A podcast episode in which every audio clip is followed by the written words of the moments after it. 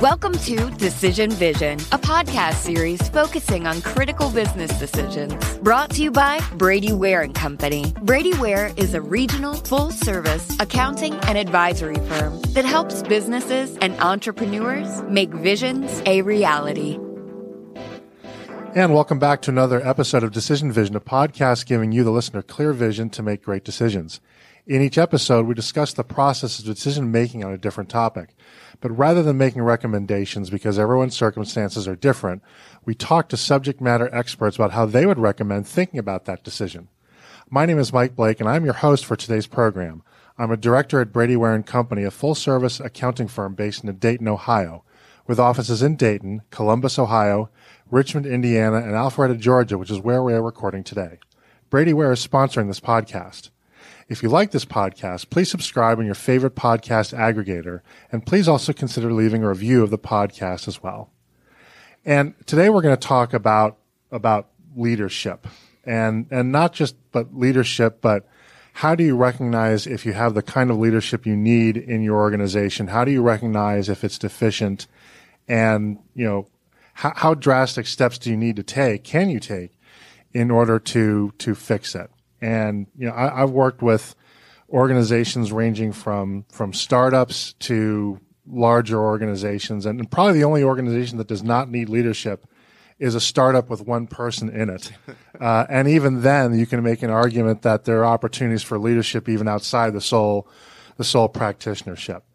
Now, those of you who've been with the podcast for a while, or maybe know me personally, know that uh, that, that uh, I play in a, a, a rock band, which is basically a, a relatively safe uh, midlife crisis outlet. Certainly safer than a motorcycle and cheaper than a Ferrari, which I can't afford anyway. Um, but one of the things you notice in a band is that you sort of you have you have lead instruments that are up front all the time, right? If you're Elton John, there's a lead piano all the time. If you're Van Halen, there's a lead guitar pretty much all the time. Uh, and then there are instruments that you don't necessarily recognize unless they're exceptional, right? Very few people really notice the drummer of the band unless it's Rush and you got Neil Peart going on, right? They don't necessarily notice the bass player uh, unless the bass player happens to be a front man. Again, Rush with Geddy Lee, but uh, that, that kind of shows you the, the nature of the band they have. And, you know, over the years, I've come to think of leadership kind of being as, as, as one of those things is that at, at one end of the, of the spectrum, I think we recognize great leaders and great leadership readily. And then there's another end of the spectrum, like sometimes instruments in a band, where, you know, sometimes the best thing you can do is you know you're doing a good job when nobody knows that you're there, right? You, you remember, you, you don't remember, boy, that drummer kept a great beat the entire time. But if they go off beat, you know, everything can come to a crash very quickly. And leadership can sometimes be like that. We kind of, we kind of take it for granted almost that we assume that it's going to be there and we don't we often don't think about it until it, it sort of pops its head up and say boy that's just outstanding leadership sort of a mozart 1 in 10 million kind of thing. Or it's boy you know we we we lack leadership here. We don't have emotional intelligence. And you know when you're in a badly led organization if you can just watch a badly led organization it's it's just it's uncomfortable right? It's not it's it's bad to be in. It's not comfortable to to even to even watch and today joining us, because I don't know anything uh, about leadership other than what I try to do in my, my day-to-day activities. But fortunately, we are joined by three people who know an awful lot about it. And we're going to try to squeeze as much knowledge out of them as we can over the next 35 minutes or so. Um, so we're talking to Lynn Turknett, Bob Turknett, and new kid on the block, Tino Mantella of the Turknett Leadership Group. Um, with over 30 years' experience, Turknett Leadership Group is a nationally recognized leader in providing character based leadership and organization development. They specialize in executive coaching and development at the individual and team level, using the leadership character models and capitalizations trademarks, so nobody else go out and steal that. Mm-hmm. They have helped thousands of individuals become highly functioning, thriving leaders and have helped build teams that balance respect and responsibility with a foundation built upon integrity. Their goal is always organizations operating with complete integrity, optimized processes, and maximum financial success.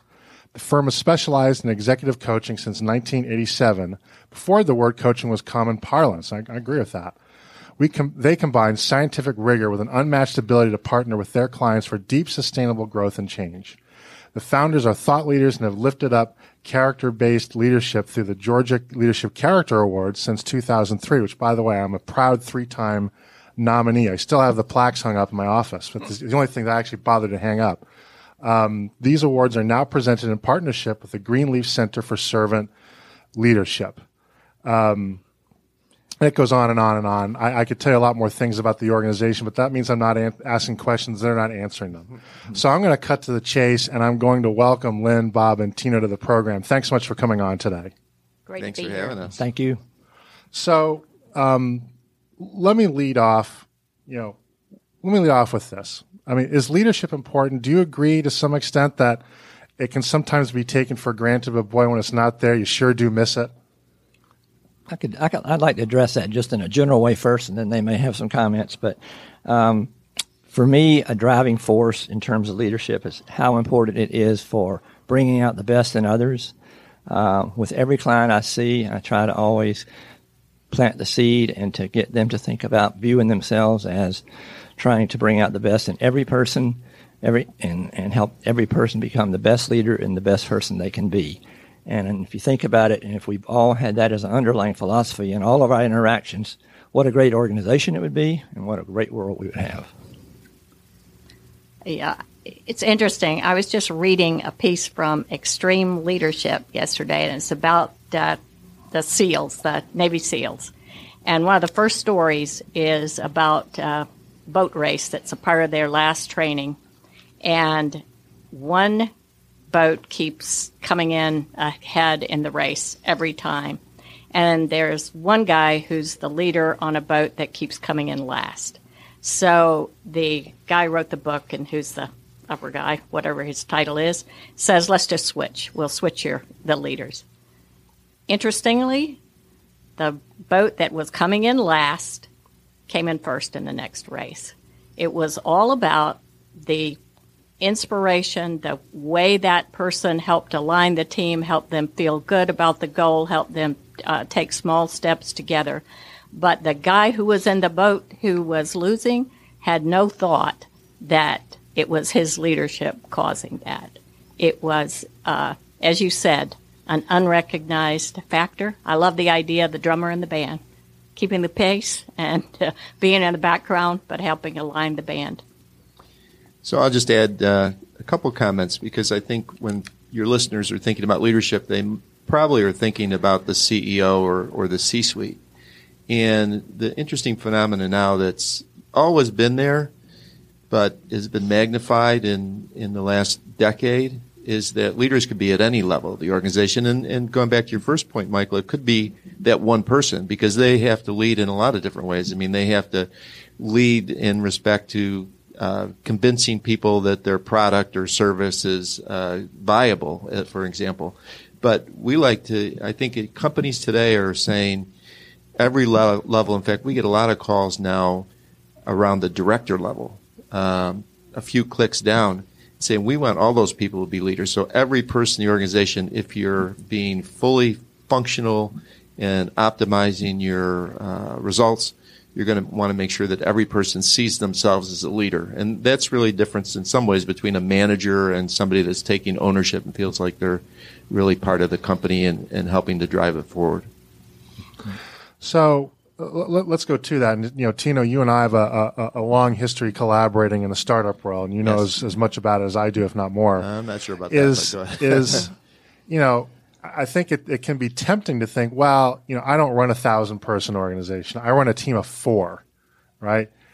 How much room is there leadership there?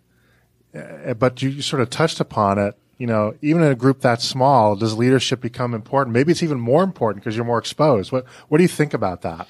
Well, I'll start with that one because we, uh, Lynn and I, and, and a couple other uh, people at Turknett worked with a group of 15 women entrepreneurs as part of a city program, and uh, the focus of uh, Lynn's program was on leadership.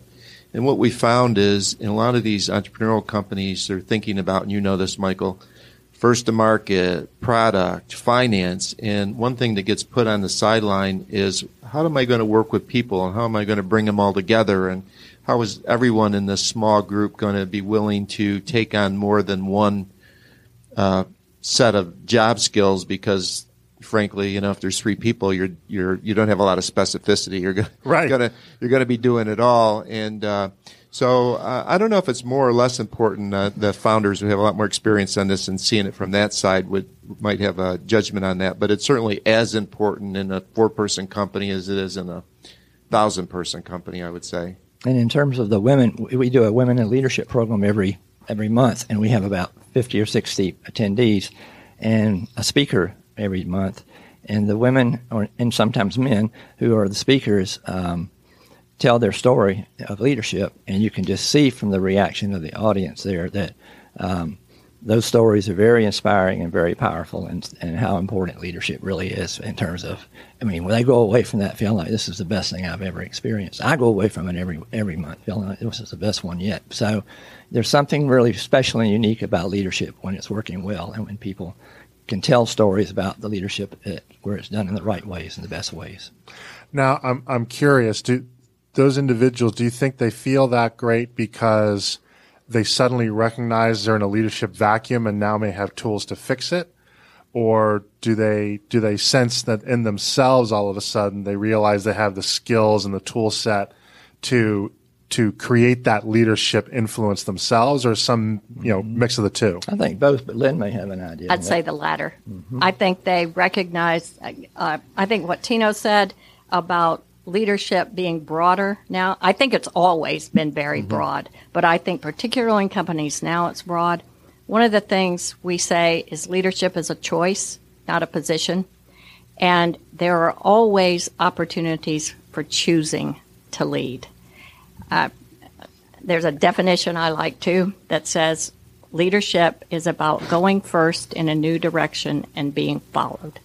So, anytime you see something that needs to be done, a problem that needs to be solved, and you figure out how to move forward how to get other people to move along with you, you're exercising leadership. You are leading. And I think to Bob's point about why hearing other people talk about it is so inspiring is that it does, to your point, make you feel, oh my goodness, I could do that. I do that every day. I did that in high school. I, it- you know, that, that could be me. I could do more. I could take more ownership. Uh, I can lead. So uh, I'm going to skip ahead to a, question because the, the is better here. Then, is it is it your view that everybody can be a leader? It's not just something that you're born with and that's it, but it's a it's a set of skills that you can develop. Or clearly, I know it's it's a mindset based on your character model, but you know, expand upon that. Well, and everybody is a leader, um, whether they really accept the idea or think about it that way or not. Because you're you're a leader as a parent, you're a lead, you're a leader yourself. I mean, if you think about our leadership character model, which we can discuss in a minute, um, to be able to, uh, if you think about that in terms of all the qualities that are involved in the leadership character model. Uh, you've got to lead yourself first with those, or, or you're not, you know, and no matter whether you're on your own by yourself or with a group of people, all those qualities are critical and important in terms of how you who you are and how you present yourself and how to be. I think also once people reach adulthood, there are probably some qualities of personality that may help some people move more strongly. Certainly, we know they affect whether people are chosen for leadership roles. But I think to Bob's point, everybody leads. Everybody, you usually don't think about those times that you do, but everybody leads. And certainly, we believe that leadership isn't simply a gift that a few people have.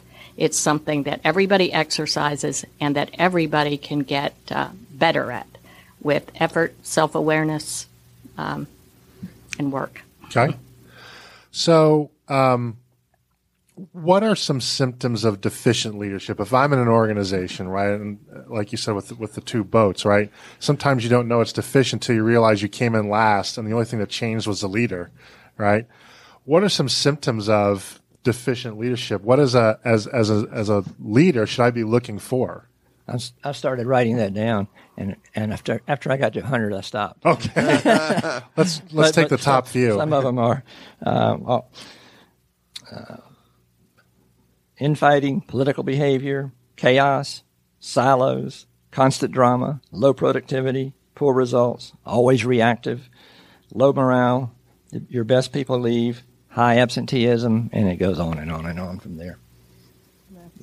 I think Bob covered a lot in those uh, those statements. I, am from uh, I probably am uh, more of the practitioner in the group, just given my my background. Uh, the YMCA had 4,500 employees, and it's it was uh, interesting because our work was full of such passion of wanting to help people and make a difference. And some people rose to the occasion, and some different. I don't think it was because they had these innate skills where one would uh, stand apart from the others, but it's it's more the things that the you know Turknett Group works with people on and groups on, and that is um, you know taking accountability, taking ownership, uh, being able to work with people, good communication skills, uh, the kinds of things that are required to get people excited. And you know, from my own experience, I mean, I've had great experiences. I feel like bringing people through the ranks and then others where it's like, oh man, maybe I should have done this a different way because it's always about are you getting them motivated? Do they understand what what the what the uh, what the vision is, what the mission is, what the direction is? Uh, are you leading and are they following or are they leaving? As Bob said, you know, there's a lot of different reasons. If you lose your best people for whatever reason that is, you're going to have to take a hit. And we hear all the time, like a company recently contacted us and said, "Look, we've gone through four CEOs in the last two years." What does that mean? Yikes! Yeah, yikes. So that means that they're they're looking at turnover at all parts of the rank because nobody knows if their job's secure, et cetera, et cetera. So it's uh, having confidence in uh, leadership, but it's not just the CEO again. So, um, so there, there are a lot of symptoms out there. So let's go to some of the causes. What, what do you see as you know in, in all the work that you've done? Also, Tino, your view as a practitioner, I think, is very important here.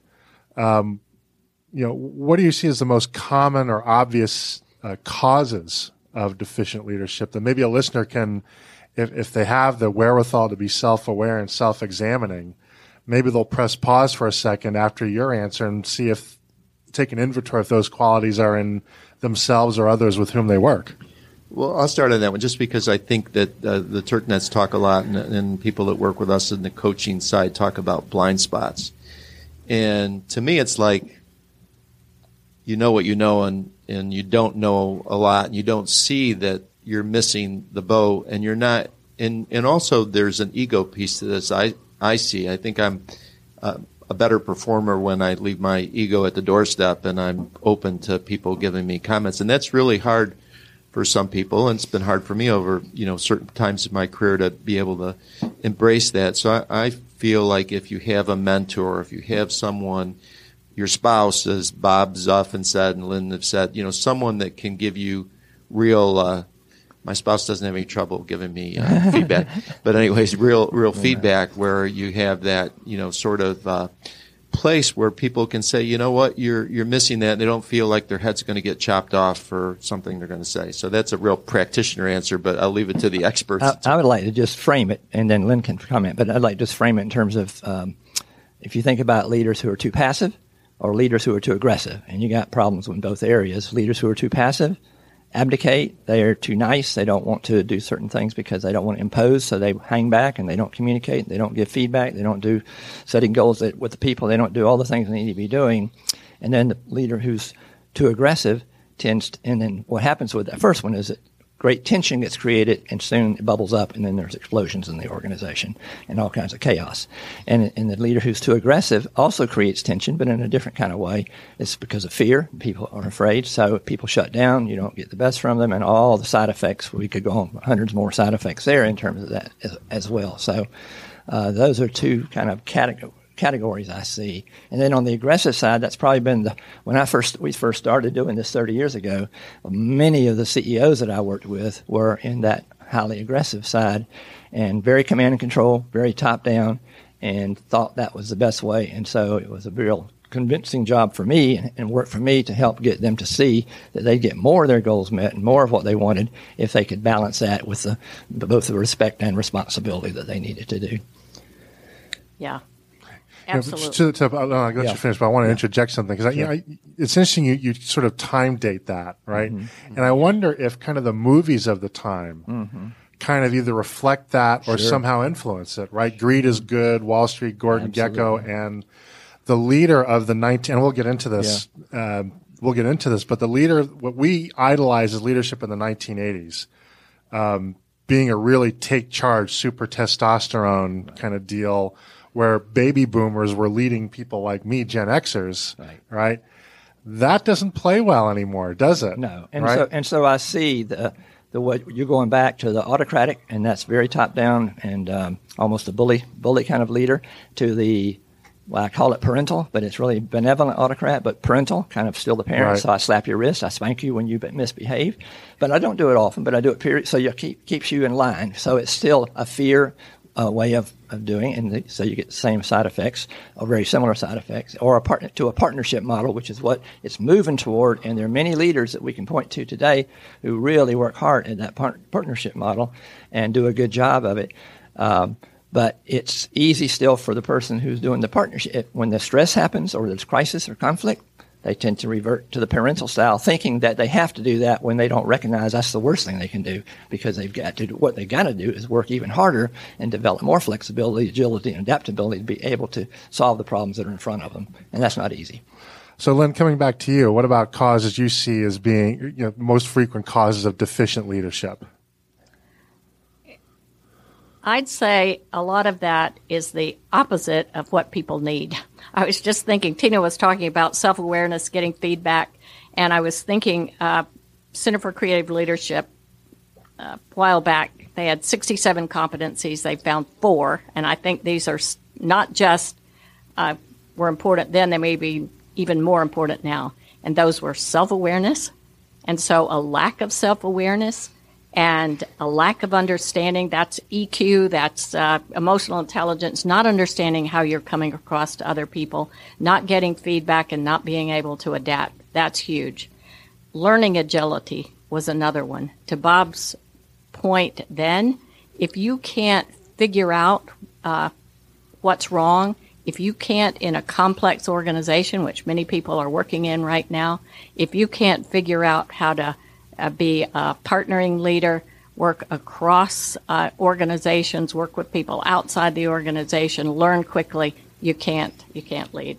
There's also typical things like arrogance, which is a big uh, derailer. It used to be number one. Yeah, perfectionism, that's a big derailer. People who are per- overly perfectionist with themselves and with other people are not inspiring, and they also obviously move very, very slowly. We could go on and on on this too.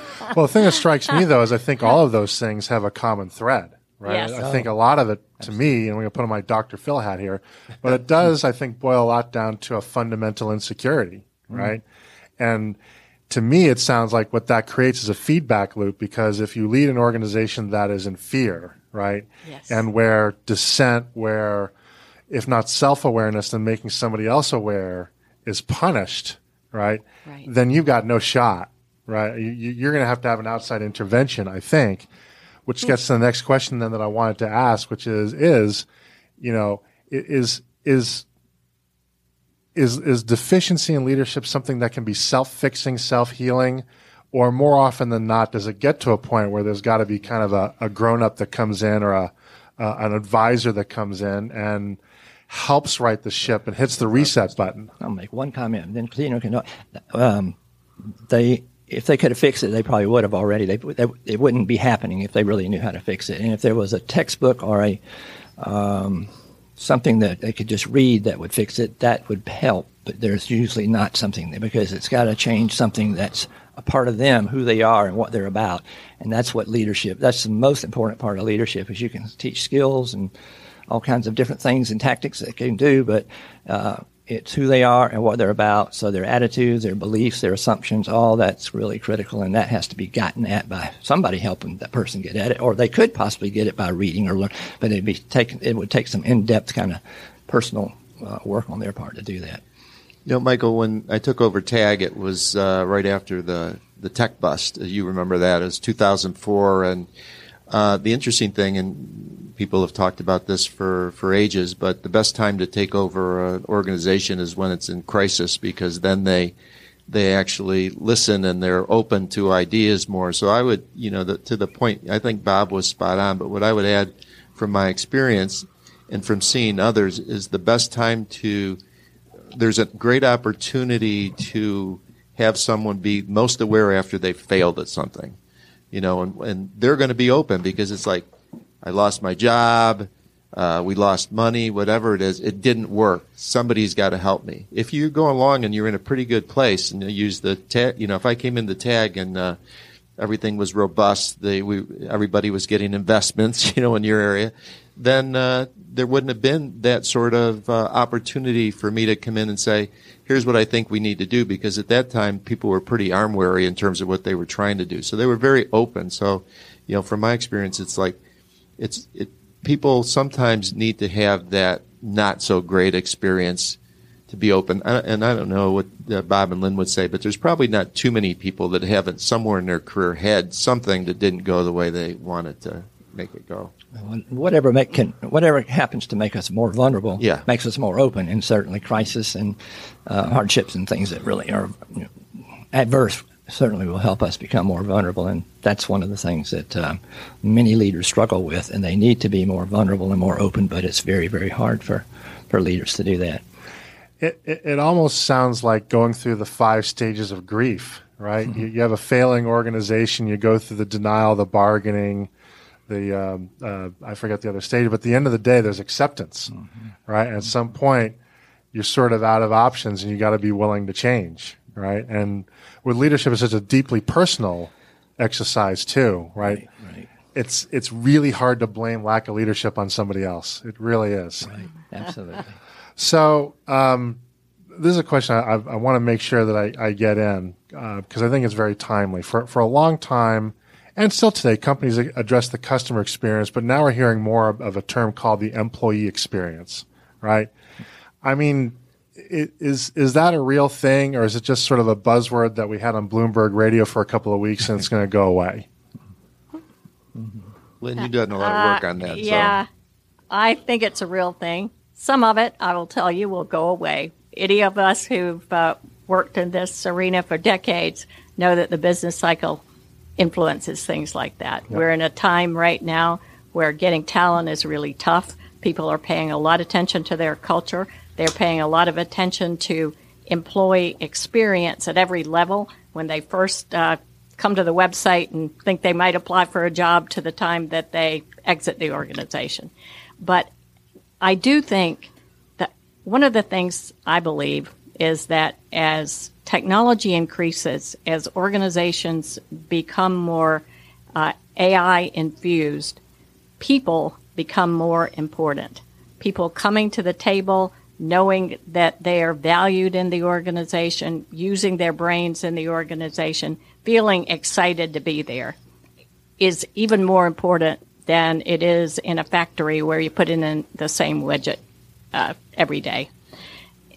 Now people have to pay attention to that, I think, in order for the performance of the organization to be great. So I think from that standpoint, even though it will diminish when the business cycle uh, is down a little bit, I think it's going to stay important. Michael, when I was uh, in all the organizations I've really run, uh, say five years or later, uh, the we always talked, and I was trained, and uh, I was uh, passionate about the customer being the center of the circle. The customer, the customer. Are we going to? We will do anything, including sometimes ask staff to do something beyond what they want to do because it was the customer center circle.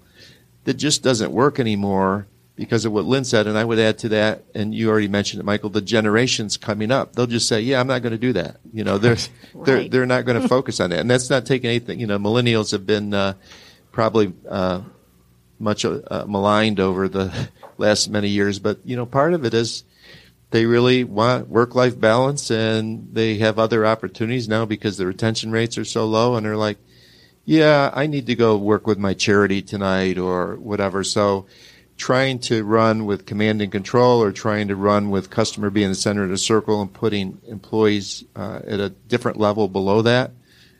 You can try as hard as you want, but it's going to be very difficult because, you know, people are going to push back now more than you know, I might say that 10 years ago, whatever job I had, and it's like, yes, you're right. We will do that. We will follow those. We will march, you know, march to the sound of the guns, whatever, but uh, doesn't happen now. And, and decades ago, there were some people who stood out in this, in the employee experience area. They weren't calling it that, but like Horst, Horst Schulze of Ritz Carlton. I remember him giving many presentations, and um, the, he had the the employees were really empowered to do things that even today most employees still aren't empowered to do. So he was to me kind of a forerunner of the employee experience. But I do think, as Lynn said, it will it will probably fade to some degree and, and then reappear in some other form. But uh, certainly, without the employee feeling highly valued and doing everything you can to create that, I just uh, had a CEO that I was working with uh, yesterday who uh, just lost three people. She's trying to hire another top level person, and she said that the competition for talent is so strong. And she said, and the way we do things, we go through this interview process that takes a couple of months or more, sometimes three months. And she said, I'm just losing people. The, the best ones to hire, they say, I just can't wait. I got this, these offers, you know, after one month, I got these two offers. I got to take one of them. So we are in a time when the talent shortage is really uh, making a big difference in our culture. Uh, it's definitely a time where, where labor has a bit more power than we saw uh, 10 years ago. Absolutely. So uh, here's another question I, w- I want to make sure that we cover, and, and that is can introverts be leaders, right? I, I, think many people look at, or if they consider this, themselves an, an, introvert, they feel like at a minimum they're starting 30 meters behind in a 100 meter dash. You know, I have a quick story I just tell, and then they can um, add, add other things. But I had a person I was working with who was a CEO, and he, of a large um, architectural engineering firm, and he scored on the Myers Briggs type indicator. Most people are familiar with this business uh, um, kind of a profile, and he scored high on introversion, about, a, about as far as you could go. And then when he did a 360, where he's evaluated by all the people around him, he came out with almost all fives, almost all top scores from like 40 different people on presentation, formal presentation, all kinds of presentation. And I said, wow, look at this. And their comments were like, there was like 20 or 30 comments that were all just outstanding kind of comments. I said, how do you explain this being, you know, you talk about yourself as being an introvert. He said, well, when I was 14 or 15, I decided I wanted to be a CEO. So he said, I just started paying attention to what CEOs did, how they carried themselves, how they went about things. And he said, I'm the kind of person that would like to, um, you know, if you go to a party or a gathering, get one person and go off in a corner, uh, and just talk to that person. He said, but you won't see me doing that. He said, you'll see me going into a room with 300 people, and before that night's over with, probably touching in some way or talking with every one of those 300 people. He said, because that's how important that goal was to me. So it it proved to me that if a goal is very important, we can learn anything. You know, we can we can change and learn pretty much whatever we want to learn if that goal is that if we had that kind of passion. Also, data from the Myers Briggs shows that introverts are as represented based on how many there are in upper management as extroverts. Yeah. I would just add that uh, yes, you yes, know part of right. it is when we talked about awareness that um, you know if you're a great offensive coach using a football analogy, then you're really going to find have to find a good defensive coach to take care of the other side. And I, I think if you're really aware and you say, okay, here's my skill sets, then the great CEOs will look for those balance to make sure, you know, maybe they don't like to be out every night at meetings, but they want to have somebody that's representing them. It doesn't have to be the CEO, but I, I think awareness does a lot because it's, it's again not ego, but it's like, I'm not that good at that. I need to find somebody that really is strong at that. So it provides that balance. Well, good. I'm, I'm glad I'm I'm not hopeless. I'll, I'll, share a personal story. My my wife has one great fear with me, mm-hmm. um, and that is that uh, she fears I'm going to be picked for a Mars mission because I am such an introvert. She feels that my dream job would be stuck in a tin can, 100 million miles away from humanity, for six months, where I can't even have a live phone conversation. Now. I'm too fat and nearsighted to do to do that, but that's her greatest fear. But I'm glad for somebody like me, there's even hope. That reminds me of the woman I was working with, and she was talking about her husband, and she said, "I just wish he was highly introverted, and he didn't talk much with her. I mean, like she and she really wanted communication. And she said, I just really wish I could like get inside his brain and just walk around in there and see what all's going on because I just can't quite figure out what's going on. That's him. right. That's right. You know, sometimes it's a boardwalk, sometimes it's a house of horrors, but. Um, so, uh, Tino, I'm going to direct this question at you first, and then let you guys jump in. But, but I, I, did have this question with you in mind because you have led so many different types of organizations, for profit, not for profit. large organizations, smaller organizations with different missions. Does your leadership style have to change based on the kind of organization you have, or are there leadership principles that are timeless and ought to work everywhere? So I'd say your leadership uh, knowledge and skill sets don't have to change, but what you have to understand that isn't always easy is what culture you're inheriting, and the as uh, I think Peter Drucker said, culture eats strategy for breakfast, and you know I've seen that many times in organizations that I've been involved with and organizations that we've worked with. And so when you go into an organization, something that worked phenomenally at one will not work at all in another because the culture is different and they're not going to embrace it. So I can give lots of stories about, you know, what I've seen where just you can't go in with the same roadmap uh, or Gantt chart or operating plan. I'll give you one example. Um, young company I've worked with, and uh, I came in full of fire and brimstone, saying, "Okay, we're going to do operating plan, performance standards, NPS scores. And, you know, they looked at me like I had three heads because they're a bunch of entrepreneurs that just want to do what they're doing. So, uh, if you, you have to take your time, pace it, make sure you have the right people and not do it your way, as Bob and Lynn said. Sometimes you have to be flexible enough to say, let me stop and listen and see what, you know, what you need. So you, I think the core skill for me has been you can use some of the principles that you've always used to build the or, build organizations, but you can't always use the same uh, techniques because the cultures are different. Lynn's an expert in culture, so I mean, and Bob as well. Well, that just reminds me. We talked earlier about what derails people, and I think sometimes success can derail people. Mm too much success. And to your point about not being adaptive, I was thinking, I was listening to a podcast that reminded me of the story of Ron Johnson at J.C. Penney.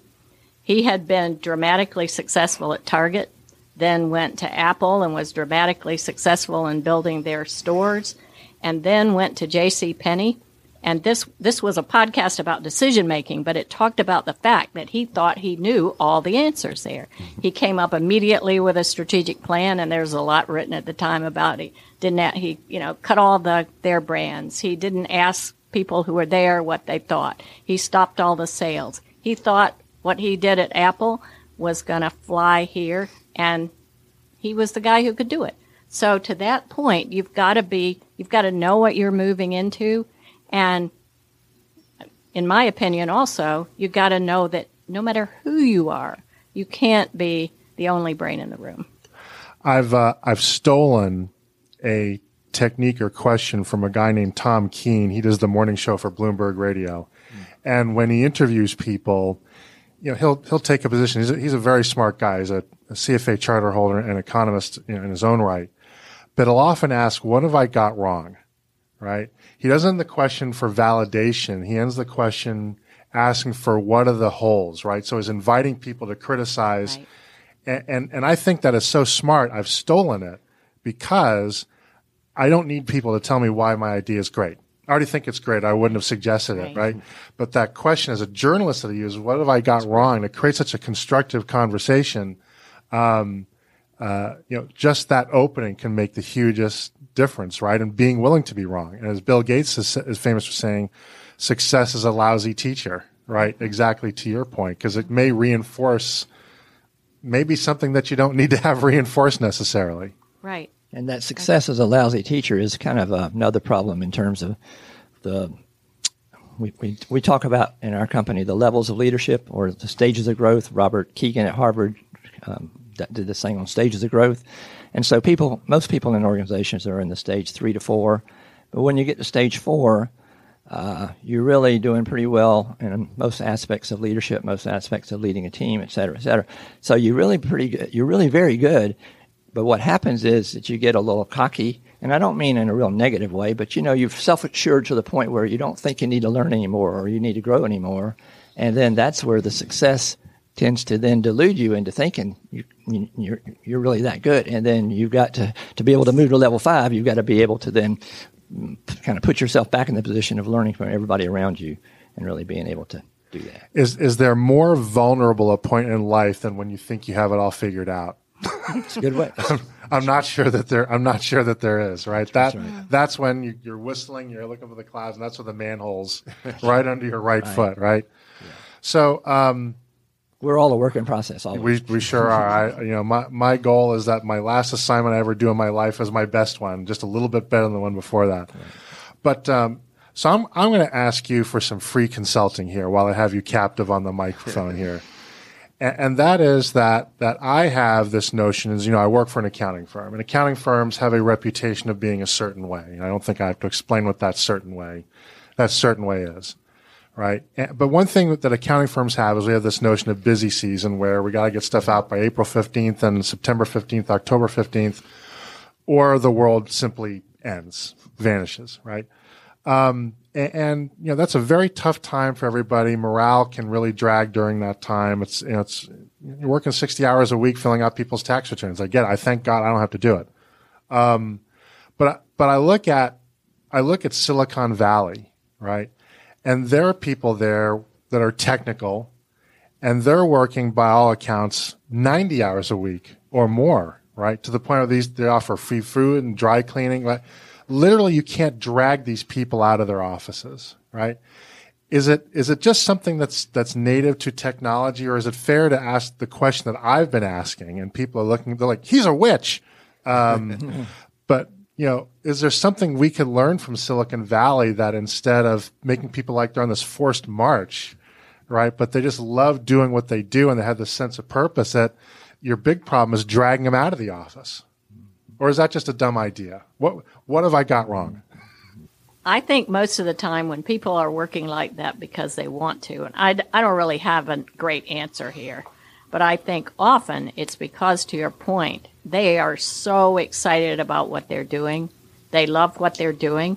Often, if it's a startup, they've got some piece of the action. They expect it to, they have a sense of ownership and there's purpose and drive in that. I don't know if you can have an accounting firm where people are that excited about. Maybe you could, and I that'd be an interesting thing is to look at the places where people don't talk like that and the places where they do. That might be our next research project. Yeah, Wouldn't I it be cool? Yeah, yeah. Michael, I, I do think though you're onto something with technologists, researchers, people that can work more independently. Although if technologists are listening in on this, it, they'll- they'd say that they can't do that anymore. the days of shoving a pizza under the door and seeing what happens in that room that nobody knows what's going on are, are gone. Um, the CIOs that I know, and I know many, are talking about the importance of communication and team teaming and being involved. But I, I do think that in, when I ran the Arthritis Foundation, you see the researchers and you see that that the uh, technologists that are really involved with a project that they're working on science that most people have no idea what it is, and they're not solving, they're not curing cancer. They're just moving like a, an inch, but they'll work 90 hours a week because it's their personal passion to make that happen. So I think leaders today are trying to figure out with every person what is that thing. Although we also want to respect that most people aren't going to want to work 40 hours, 50 hours a week, I'd say. Uh, so it's kind of that balance. But I do think there's certain uh, positions that probably lend themselves more to that. I, I think a good book um, to read would be American Icon, and it's about Alan Mulally, who was uh, CEO of brought, brought in to Ford to be the CEO, and this is many years ago. But the book chronicles the, what he did and helped create in Ford. Um, transform transformation of a culture that was in real trouble to one that uh, probably was one of the best in the world, and did it through really empowering people through creating teams and people. If you read Lynn and I got to hear him speak. Uh, he was uh given an award in New York from the chief um, executive magazine, and um, you can just tell the combination of humility and also toughness that those two um, was really really powerful with him, and he uh, motiv- help, help get the whole culture motivated in a way that it very very few companies have ever done. So it's very possible to do it. It's just harder with certain uh, areas than others, but definitely a lot of the same tenets apply. So uh, you've given us a lot of time already, and I want to be be respectful of that. So I've just got a couple more questions. Um, and and one of those last two shots that I've got is, you know, what what advice can you give to companies, somebody that's listening right now, and they're sensing a leadership deficiency either with themselves or their organization? What what's a a piece of advice you could give them in terms of what they should be thinking about in terms of addressing a, a leadership deficiency of some kind? We can send him our leadership character model. I'm just kidding. sure, read a book. Read our book. yeah, read their book. Go to their website. Your new podcast, which right. you just started as well. Right, that's right. Uh, yeah, yeah. I would say this is a bit self-serving, but any way you can get feedback is really helpful. Have somebody assess things, come in with an outside perspective can often be very, very helpful. Uh, you know, your question what have I got wrong is great. If you're a leader, ask people that. We have a forum we'd be happy to share with people that just is something you can give people who are working with you.